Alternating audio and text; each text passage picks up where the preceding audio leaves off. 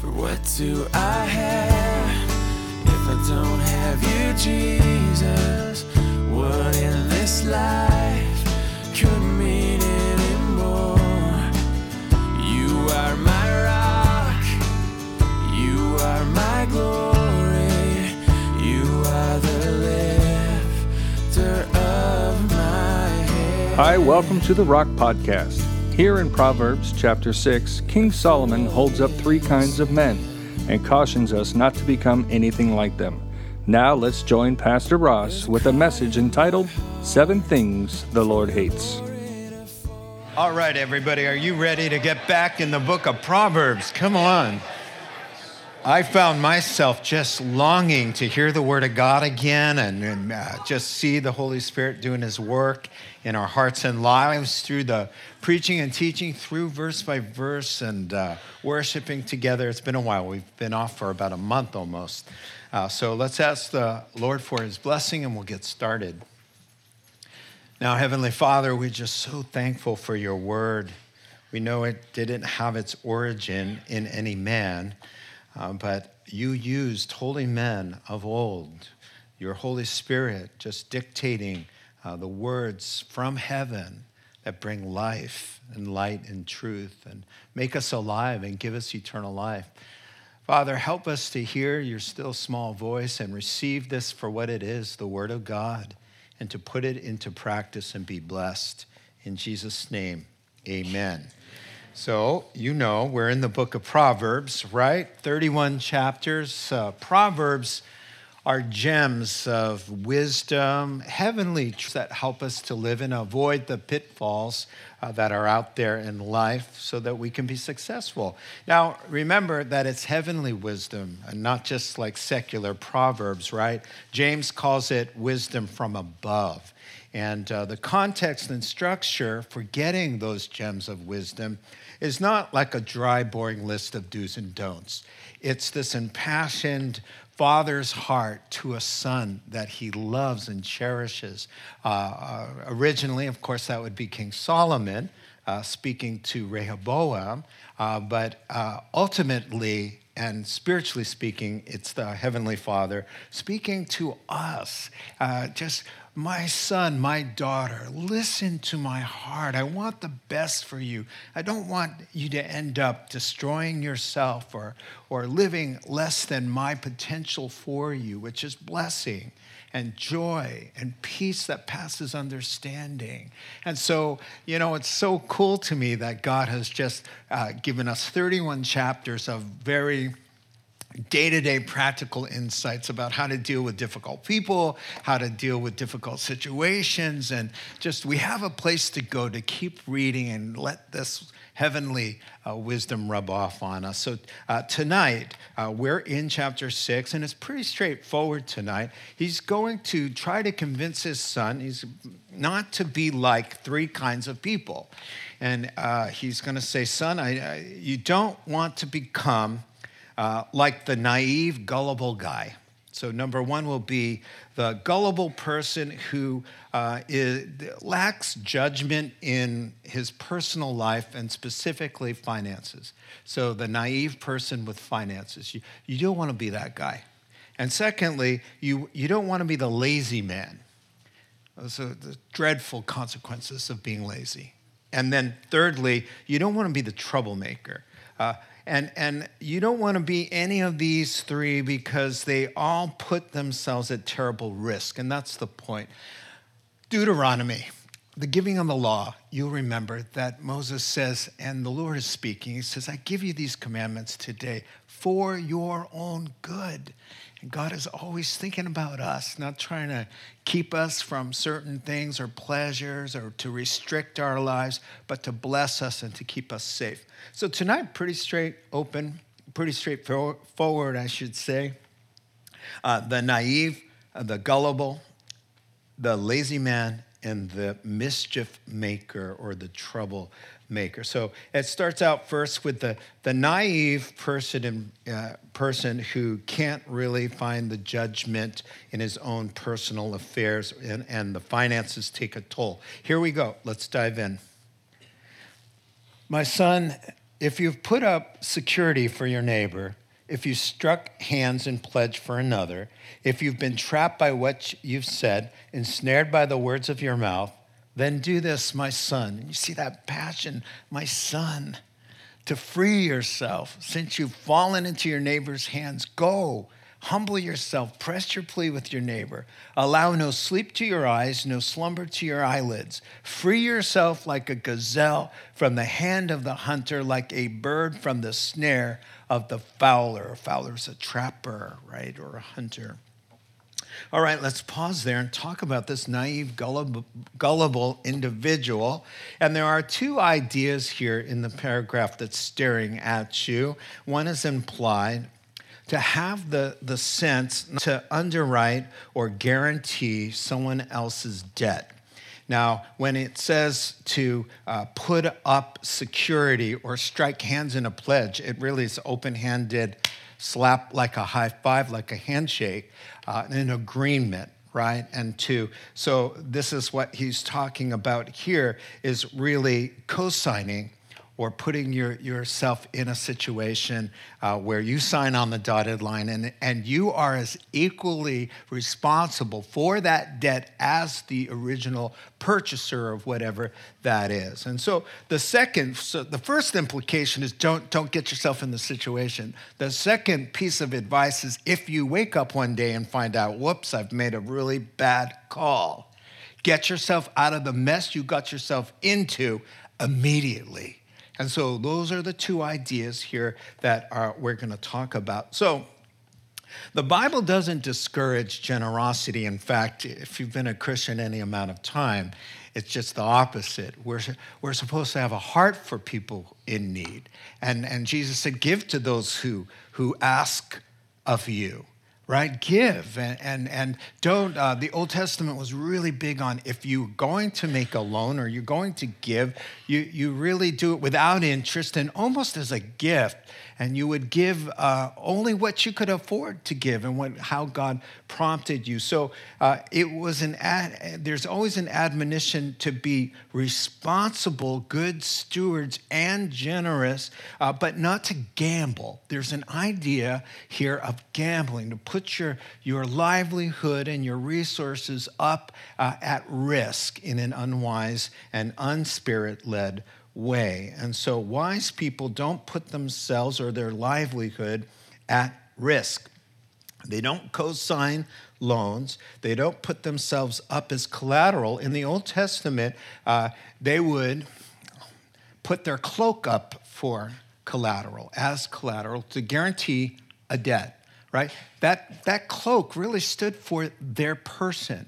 So, so really, whatever that person owned, or the person's ability to work as a slave or a servant, or, or their houses or their assets. So the cloak was not just the garment. They would come and take the cloak, but they would take the person as well. And so it was an unwise thing. And by the way, the other verses in Proverbs that talk about don't do these kinds of things, uh, chapter 11, verse 15, 17, verse 18, chapter 20, verse 16, chapter 22, verse 26. Do not put yourself in a situation that causes you financial risk in this, in this unwise way. Let me read to you from the, the Federal Trade Commission's warning about co signing. You are being asked to guarantee this debt.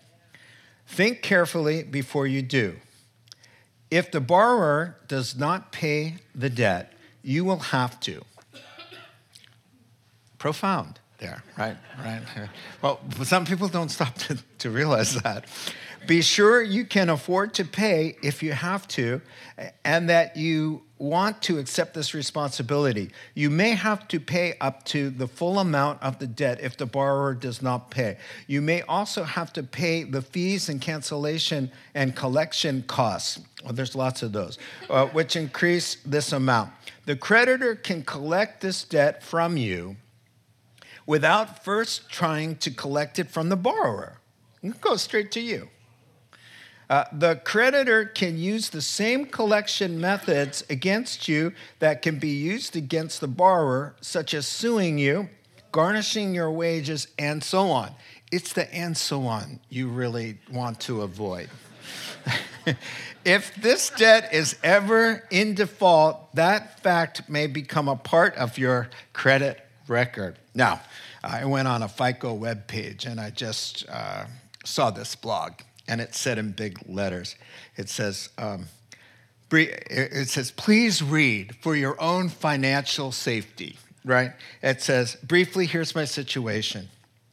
I am the co-signer of a $60,000 Sallie Mae private student loan where the primary borrower has defaulted on me, meaning they have told me they cannot pay a dime, have no intention of changing their lifestyle to do so, and will not tell me when, if ever, they will make good on this. Meanwhile, as the guarantor of the loan, I have been subjected to the full force of Sallie Mae Collection Agency's practices and forced to face the music while the primary person on this loan can blissfully ignore the situation as if it were not even happening. He goes on to say, My post is lengthy, but please be patient and read it. It could literally save your financial life.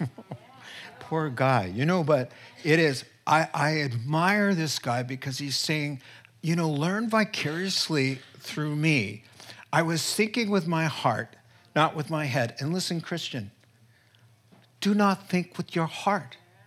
Your heart is not equipped to lead you, right? Your, your, your, your spirit filled, the Holy Spirit guides us through the Word of God, and we don't just uh, answer the promptings and the uh, how we feel on the inside, but we follow the Word of God. Amen.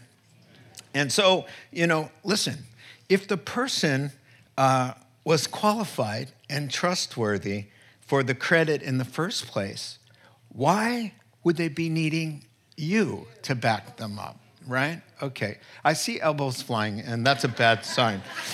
Here's what Ray Ortlund said if you put your financial future in the hands of someone the banks already think is a bad risk, you are acting irresponsibly yourself and encouraging irresponsibility in the other person. So that guy, you know, he went on, you know, he told his whole story and then he gave some lessons. He said, listen, if you have money and you can afford it, only loan what you can afford and loan it out as a gift. And there's lots of ways to help your college students.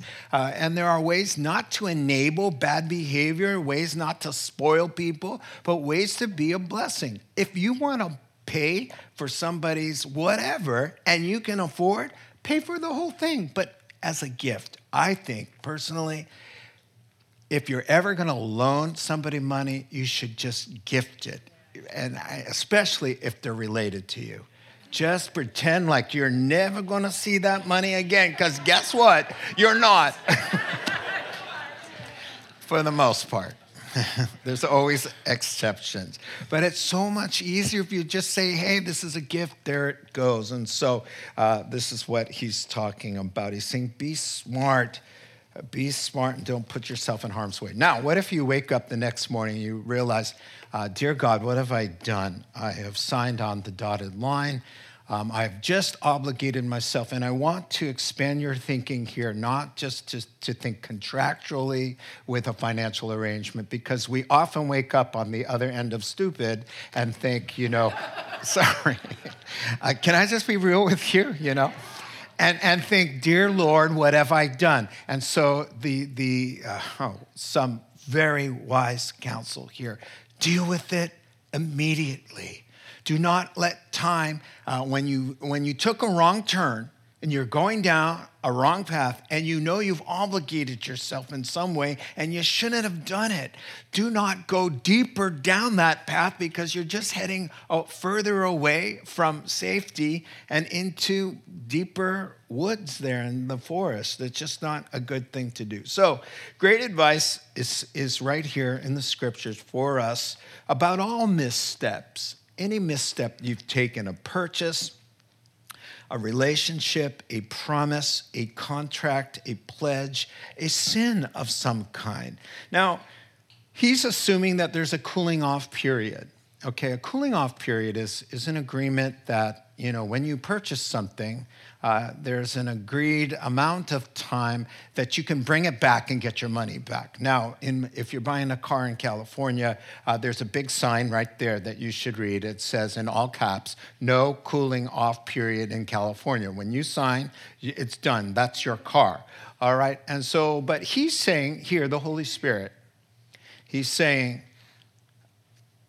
do everything in your power to reverse, to remedy the situation. Once you've put yourself in harm's way, try to get out of it. And so, before the ink has time to dry, uh, before uh, the relationship goes any further, uh, before uh, the delivery is made, um, before you start your first day at the job that you shouldn't have taken.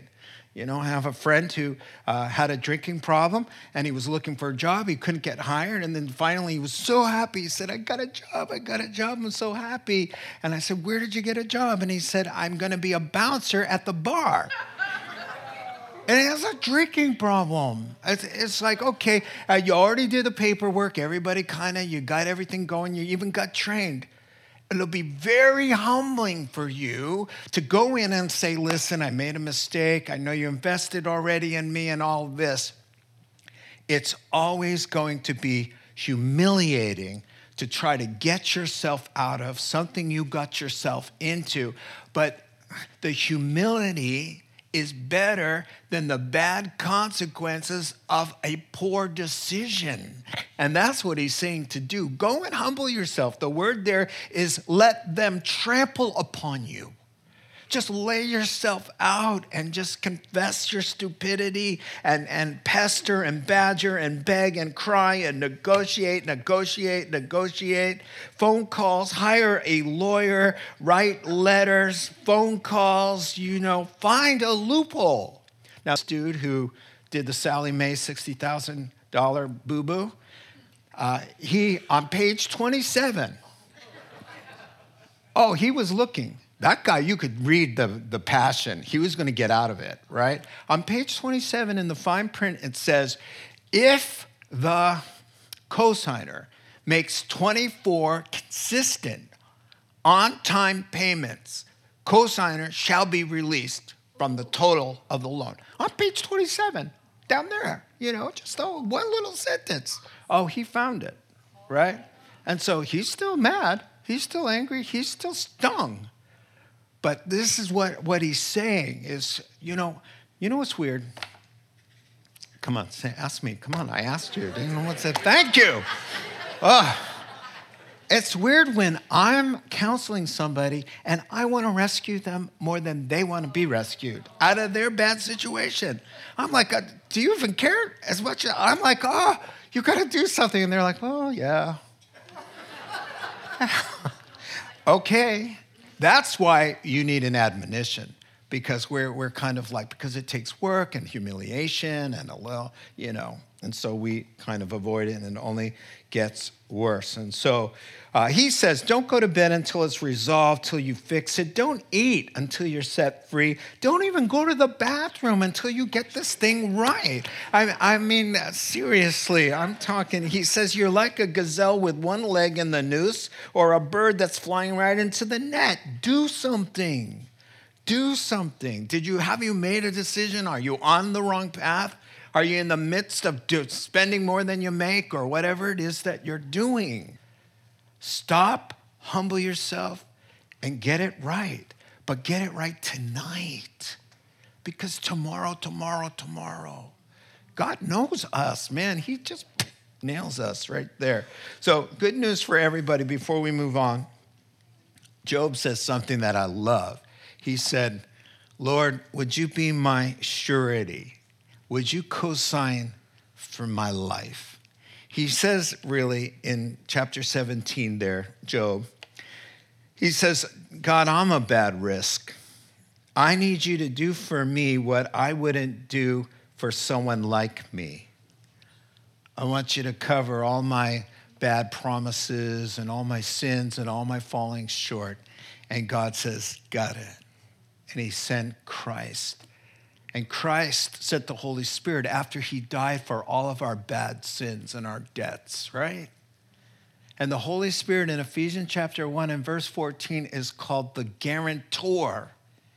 It's the same understanding, the redemption of our debt and our soul, where Jesus cried out in an accounting term in Greek there, teleo. It means it is paid in full, it is finished. And so, really, we have somebody who could afford uh, to co sign on our very souls. And, and that is uh, very encouraging. So, yes, be generous, be responsible, but be smart and discerning. And, and, you know, if you put yourself in a pickle, then make haste to save thyself. All right? So now we're moving on here. He says, Son, don't be gullible. And now he's going to say, Don't be lazy. Go to the ant, you sluggard. I mean, he's not going to mince words here. This laziness is not something God really uh, likes or tolerates very well.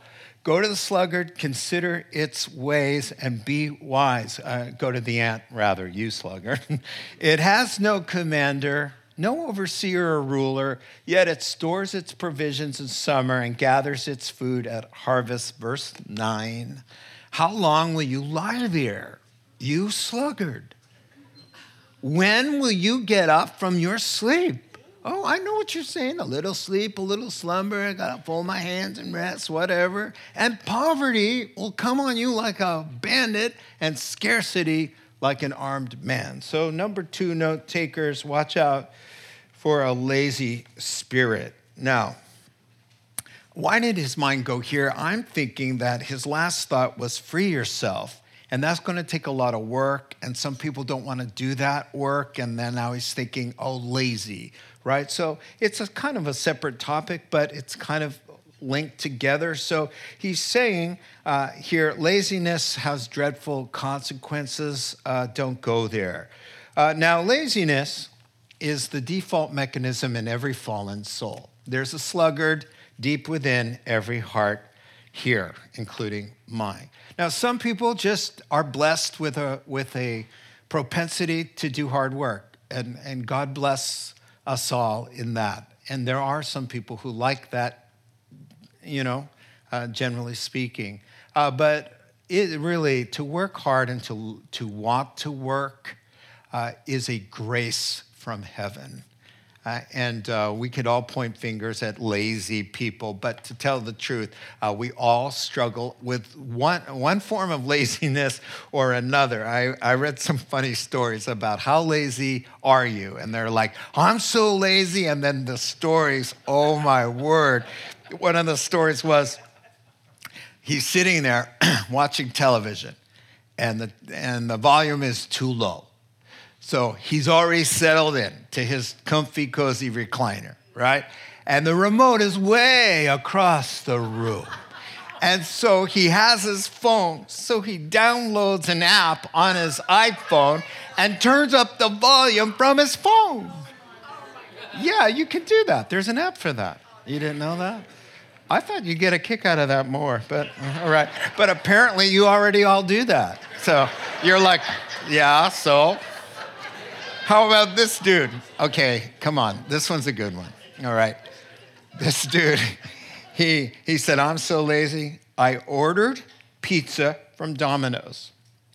Not for the pizza, but because I was out of napkins. yeah. And he didn't want to go out to the store just for napkins. So he said, I got a way to get the napkins delivered to me. And who doesn't want a Domino's pizza, you know? He didn't even eat the pizza. I threw it out. Just kidding. I was that. I'm not the guy. Anyway.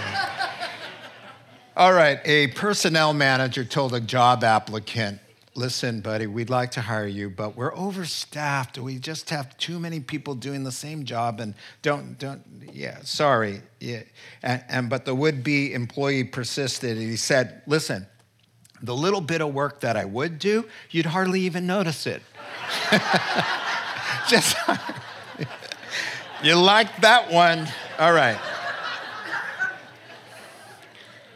The Lord does not like laziness. Oh, he doesn't like it. Because listen to his attitude about it.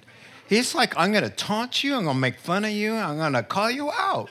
You know, and so here it is. He speaks in derogatory terms, demeaning descriptions, and why?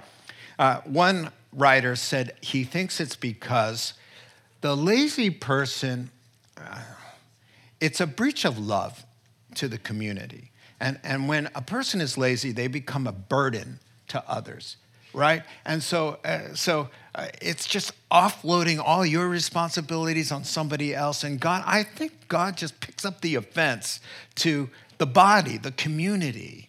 And uh, he just doesn't tolerate it very well. There are 25 direct references in the scriptures, uh, admonitions to hard work, and prohibitions to the slothful. Now, sloth, speaking of sloth, all right, let me show you a picture. This is where we get the word sloth, is because sloths, they're really cute and they make adorable stuffed animals, but they're useless for everything else, all right? they eat one leaf. I went online, I Googled this, okay? They eat a leaf and it takes them a month to digest it. So they have to spend 80% of their time resting to conserve energy while they're digesting their one leaf a month. All right, so so for slow moving people, we call it being slothful. That's where it comes from. Thank you for that picture. I think there's a, yeah, you can go back to the words.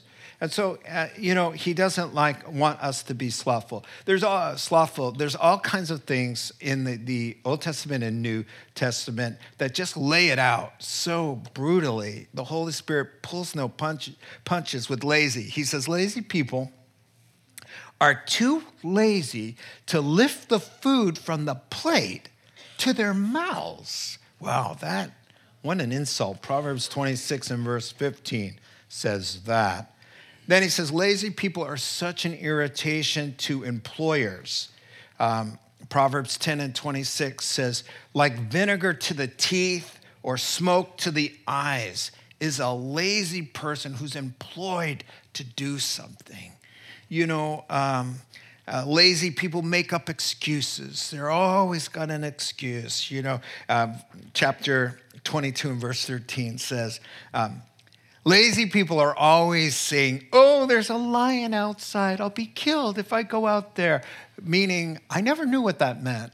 Meaning, and I knew a long time ago or when I was studying, uh, it means you know, I can't go work the fields because there are lions out there. You know, so there's a lion waiting. If I go out to, to get a job, there's a lion right there out there and I'm going to get killed. Always making excuses like that. And so, li- listen, there are reasons people don't work, but God has our number down. He knows the people who are working or not wanting to work because they're lazy and they want other people to take care of them. Uh, we were at the pool of Bethesda. We were standing right where John 5 happened, where Jesus looks at the lame guy, lame man, and he says to him, Hey, do you want to get well? He's implying that the guy doesn't want to get, he, he's grown accustomed to being lame. He likes other people carrying him around and doing everything for him. So Jesus calls him out and says, Do you even want to get well? The, the, the rhetorical question is implying, no, you don't. But God knows our hearts. He knows who's hurt and injured. He knows who's dealing with mental illness. He knows all of that. But He calls and puts His finger on us and says, listen, stop making excuses. Bite the bullet. Get up. Start to work. Don't be lazy. God expects hard work. I, I mean, Jesus, a carpenter, a hardworking carpenter. Proverbs 31, she's a model for every woman. A whole chapter of this industrious woman who, from sunrise to sunset, you know, she knows how to rest, she knows how to take vacation, she knows how to sit and read her Bible. She knows all of that, how to take a walk. She, she's got that. But by and large, this is a woman who's always got something going because she's other centered. It's other centered people who are busy at work. Now, he says, take an example. Listen, how tall are you? Five nine. All right, how much do you weigh? 160. Okay, maybe 190. Whatever. Whatever. Give or take 30 pounds. How much does an ant weigh? 0.00007 of one ounce. You got what? A couple hundred pounds going, right? You've got a body, a mind, a brain that's bigger than their whole colony of an ant hill, right? And yet he, he's going to say, I want you, human being, to take a lesson from an ant because you humans have a lazy problem, but ants don't. You never find a lazy ant. There's no such thing because they're smart. They have instinct. And he says, in that little brain, that must be less than 0.00007 of an ounce, right? Because it's a little part of that ant.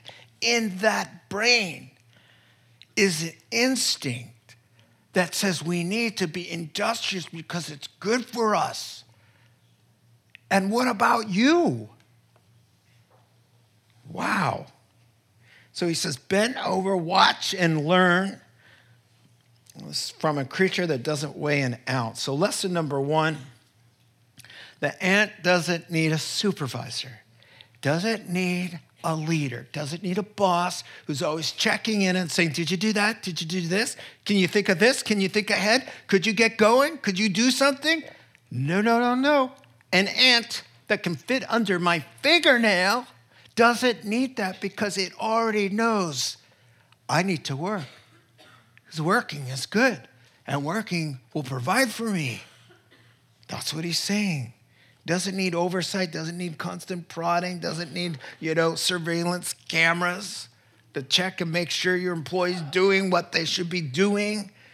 She just knows what to do. And by the way, the Hebrew has the ant as a girl, it has a feminine form of the ant. And do you know why? Of course, it's the female ants that do all the work. oh, sorry. I'm sorry. I know. I Googled it. I shouldn't have. Lesson number two. The ant, lesson number two is the ant, she understands seasons. She can plan. She knows, hey, there's lots of food here. You know why? It's July 4th. This is a very busy holiday for the ant, right? And it says, we're. we are going to work hard while these humans lay around. All right? So these humans lay around, they overeat, they know it well. They overeat, they, lay, they leave all their stuff on the picnic table, and we're gonna work. Why? Because we know that there's going to be a day when the food isn't gonna be around. It's called winter, right? And so in the brain of an ant, it can plan and has foresight and instinct to know it's not always going to be like this. Um, put some food away for a rainy day in the winter. And it does it. So it does to do. It's self motivated. It's a hard worker and it knows enough to plan and have foresight because I'm going to buy that car, or I'm going to buy a house, or, or I'm going to send a kid to school, or I'm going to retire, or I'm going to make a big purchase, or we want to go on a honeymoon. The ant's got that down. The ant would just, just, just put it on its Excel spreadsheet and, and uh, plan away and get ready with Veterans Day. And when we lay all the stuff out at the barbecue, they come in and they send their troops. All right, verse. verse 9. He's now he's going to bring it home. Are you ready? He's going to say, "And what about you? What about you?" Here comes the strong language. How long are you going to lie there? Just curious. Just want to know. How long are you going to just play your video games, do your thing on the couch while everybody else runs around and serves you? Just curious. When you're going to stop making excuses, leaving the room, or getting lost when it's time to clean up. You know, kids really are good at that. You know, they're good right when the food is being served, but they're kind of absent when it's being prepared and the table's being set. And then somehow they all get tummy aches right after dinner's eaten. And then when it's time to clean up, there's just not a lot of people around. Why is that? Oh, he's asking. He's uh, how long is this going to be like this? Uh, or, or you know, you know, when I say something like this, test yourself here.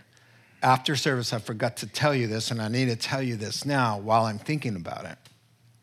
We need all these chairs. All these chairs got to be moved to the MPR for Sunday. We have a special thing going on this weekend. So if you wouldn't mind helping after this service, we got to take every last one of these chairs out and put it in the MPR. Now, how did you react to all of that? Because that's not true. But I'm just showing you that. I'm showing you where did your mind go?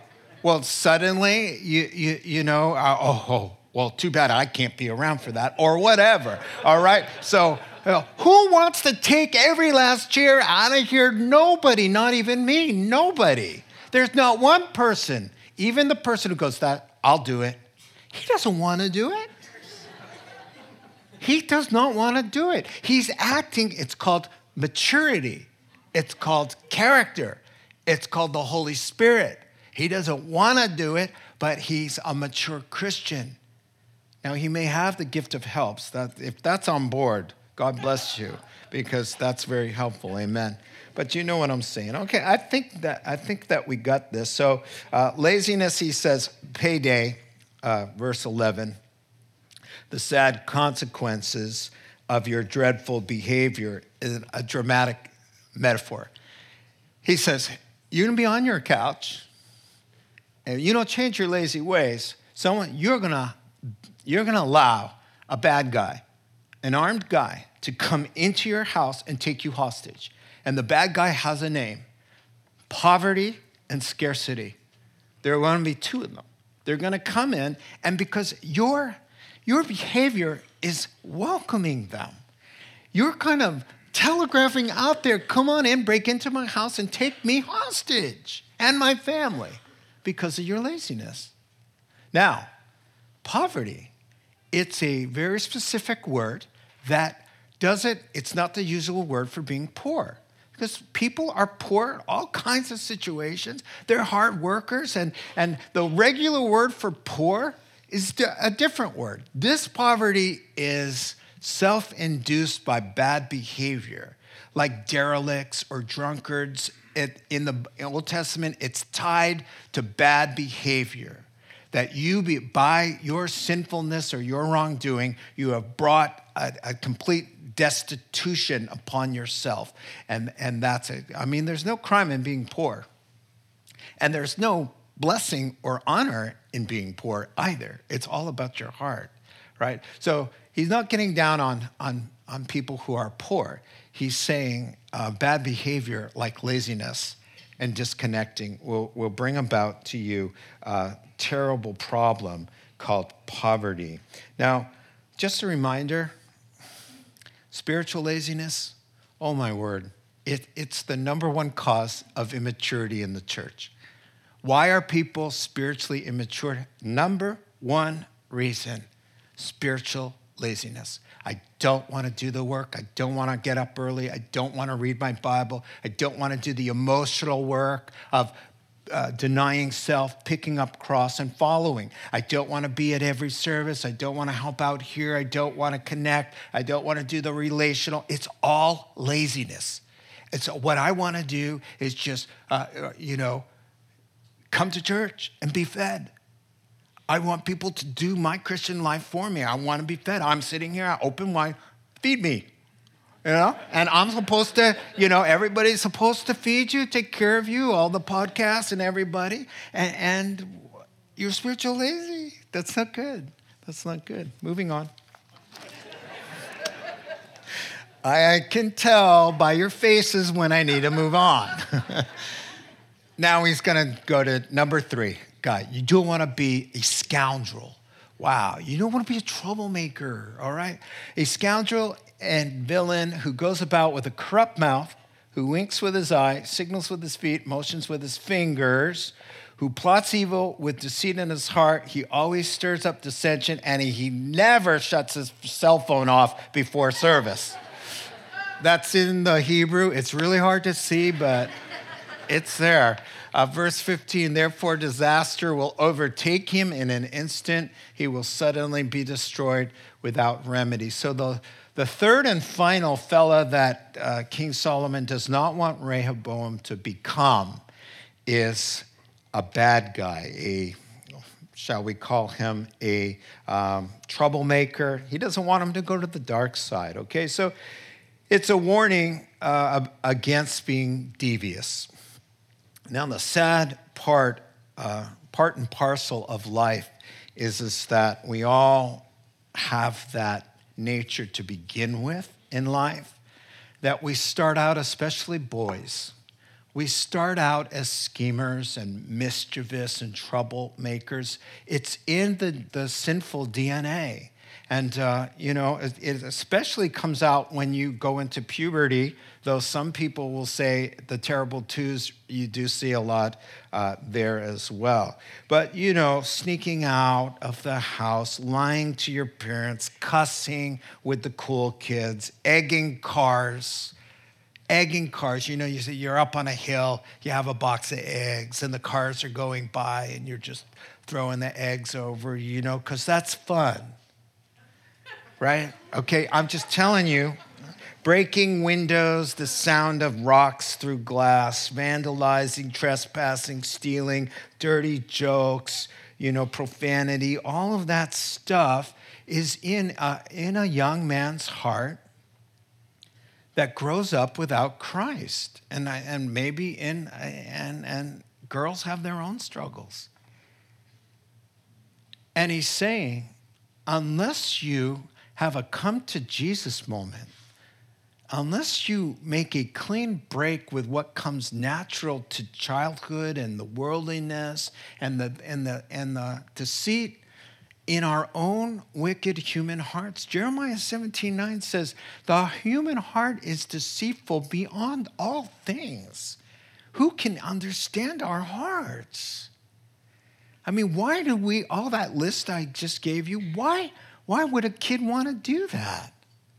I'm sure there are some kids that don't act out like that, but the majority of them, even if they're not acting out, they're thinking about it. It goes through their minds, everything that I talked about, you know?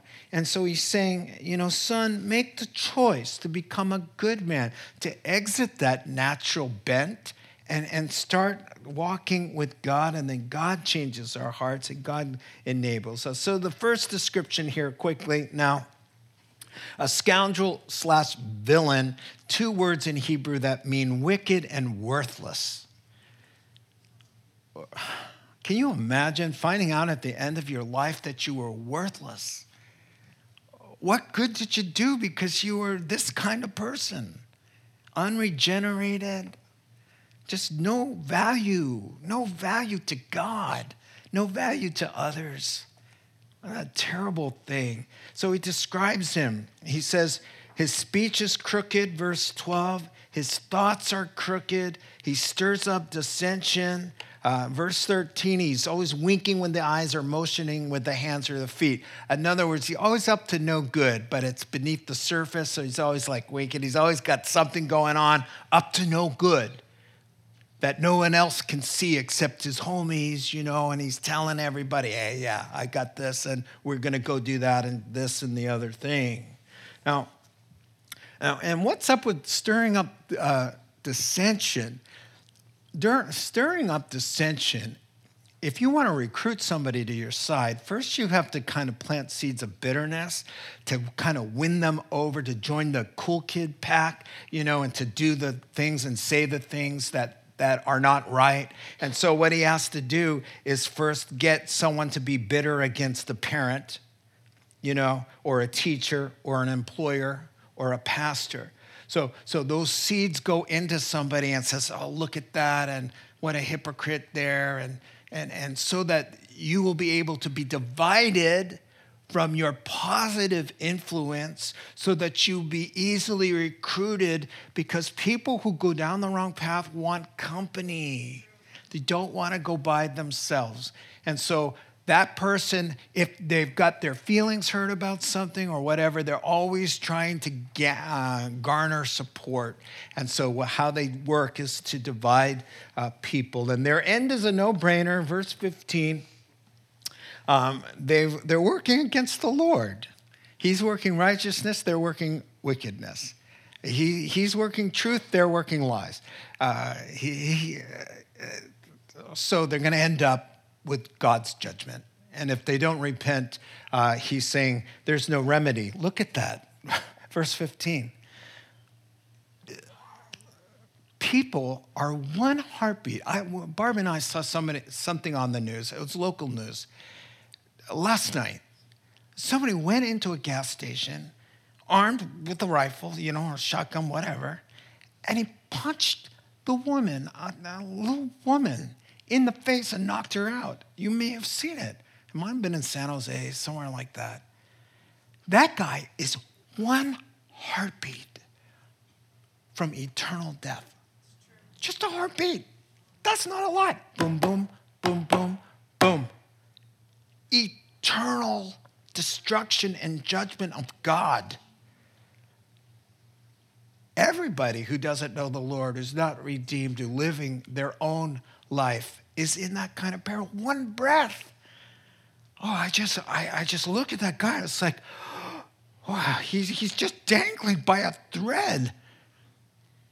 And then God, and he says, There's no remedy. Once the cord's been cut, just that one heartbeat stops. There's nothing you can do for all eternity.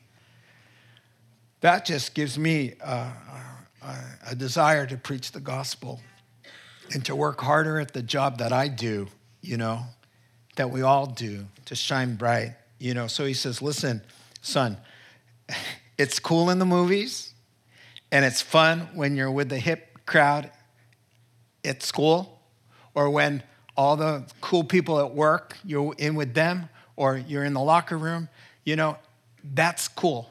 The movies make it cool. But in the end, when you stand before your Maker, oh, if you're not right with Him, it's eternal and there's no remedy, and your life will be destroyed.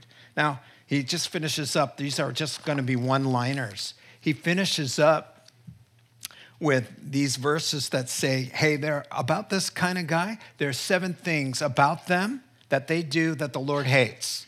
Here they are. There's seven of them. He says, about a scoundrel, there's seven things that the Lord hates. Let me list them for you. So he says, there are six things the Lord hates. This is Hebrew poetry, seven that are detestable to him. Detestable means he really hates it. It it's a word abomination. It means it, it makes him nauseous. So, uh, number one, haughty eyes. It just means these kinds of people, they have a proud look, an arrogance that says, I'm better than everybody else and I don't care what God says or thinks. Number two, God hates a lying tongue. Uh, in Hebrew, it's tongue of deception. It's to deceive or to betray. Jesus tells us in John 8 that Satan is the father of lies. And one writer said, We are never more like the devil than when we lie. Number three, God hates hands that shed innocent blood. Uh, mankind, men and women, we're made in God's image and we are the object of God's great love. So when somebody strikes to kill or to wound a human being, they're striking at God and at the object of God's great love. And that is why God has the death penalty, a capital offense for those who kill his image and the object of his great love. Number four, God hates a heart that devises wicked schemes. Uh, that constant planning to do wrong, just a, a bent to do evil. Number five, uh, feet quick, he, God hates feet that are quick to rush into evil. There's an eagerness to sinning. Just can't wait to. He hates that.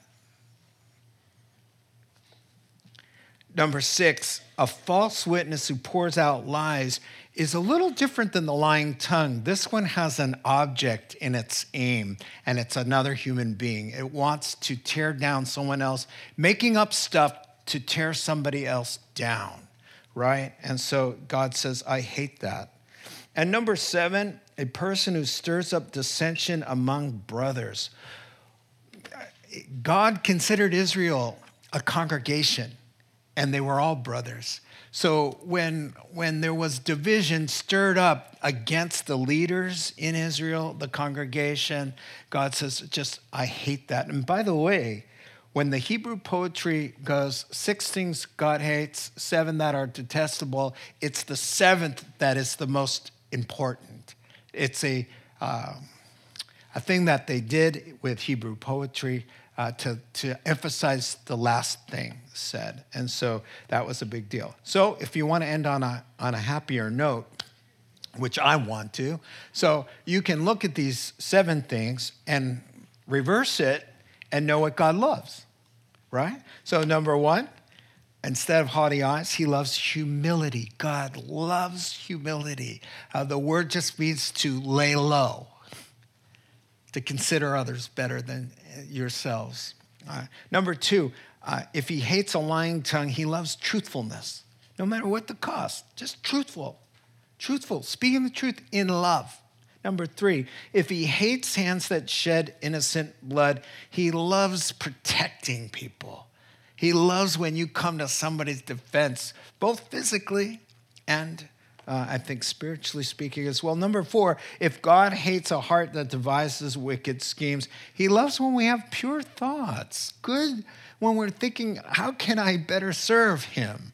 Wow, what a thing to go to bed sleeping instead of laying down on your bed, gentlemen, and letting your mind drift anywhere you want to go, and just thinking you're in the privacy of your own thoughts instead of doing something that God hates before you go to bed, think on things that God loves. How can I bless him tomorrow? How can I bless my wife? How can I, or, if you're single, how can I be a blessing to the church or whatever, these things? Number five, if God hates feet that are quick to rush into evil, uh, he loves eagerness to do good. Just can't wait to read my Bible, can't wait to give, can't wait to bless people, can't wait to encourage. If God hates a false witness who pours out lies, he loves people who build up other people, who say, hey, wait a second here, I don't think you know the whole story. And come to somebody's defense and stand up for somebody that are getting dragged in there. And if God hates a person, really, who stirs up dissension, and it's hard to hear that, right? Because we say, well, doesn't God love everybody? I think of all people, God knows how to hate the sin and love the sinner. For God so loved the world, He loves us. There are things that He hates, and He's not afraid to tell us. So if He hates stirring up dissension. He loves those who just try to make peace in every situation. He said, Blessed are the peacemakers, for they shall see God. That is an awesome saying found in Matthew chapter 5. Let's pray together. Heavenly Father, we thank you for these examples. Lord, we just learn and grow. Lord, we, we've all been spoken to. Thank you, Holy Spirit for encouraging us and strengthening us and, and, and correcting us, Lord. And we all got called on the carpet and all of our toes got equally stepped on and, and in such a good way. Lord, we want to be transformed and changed. Uh, none of us have arrived, Lord. We just need your power to change. In Jesus' name, amen. Let's stand for the closing song. You have been listening to the Rock Podcast. Our regular services are held on Wednesday nights at 6:30 and Sunday mornings at 8:30 and 10:30 a.m. in Santa Rosa, California. If you would like to learn more, please visit our website at calvarytherock.org.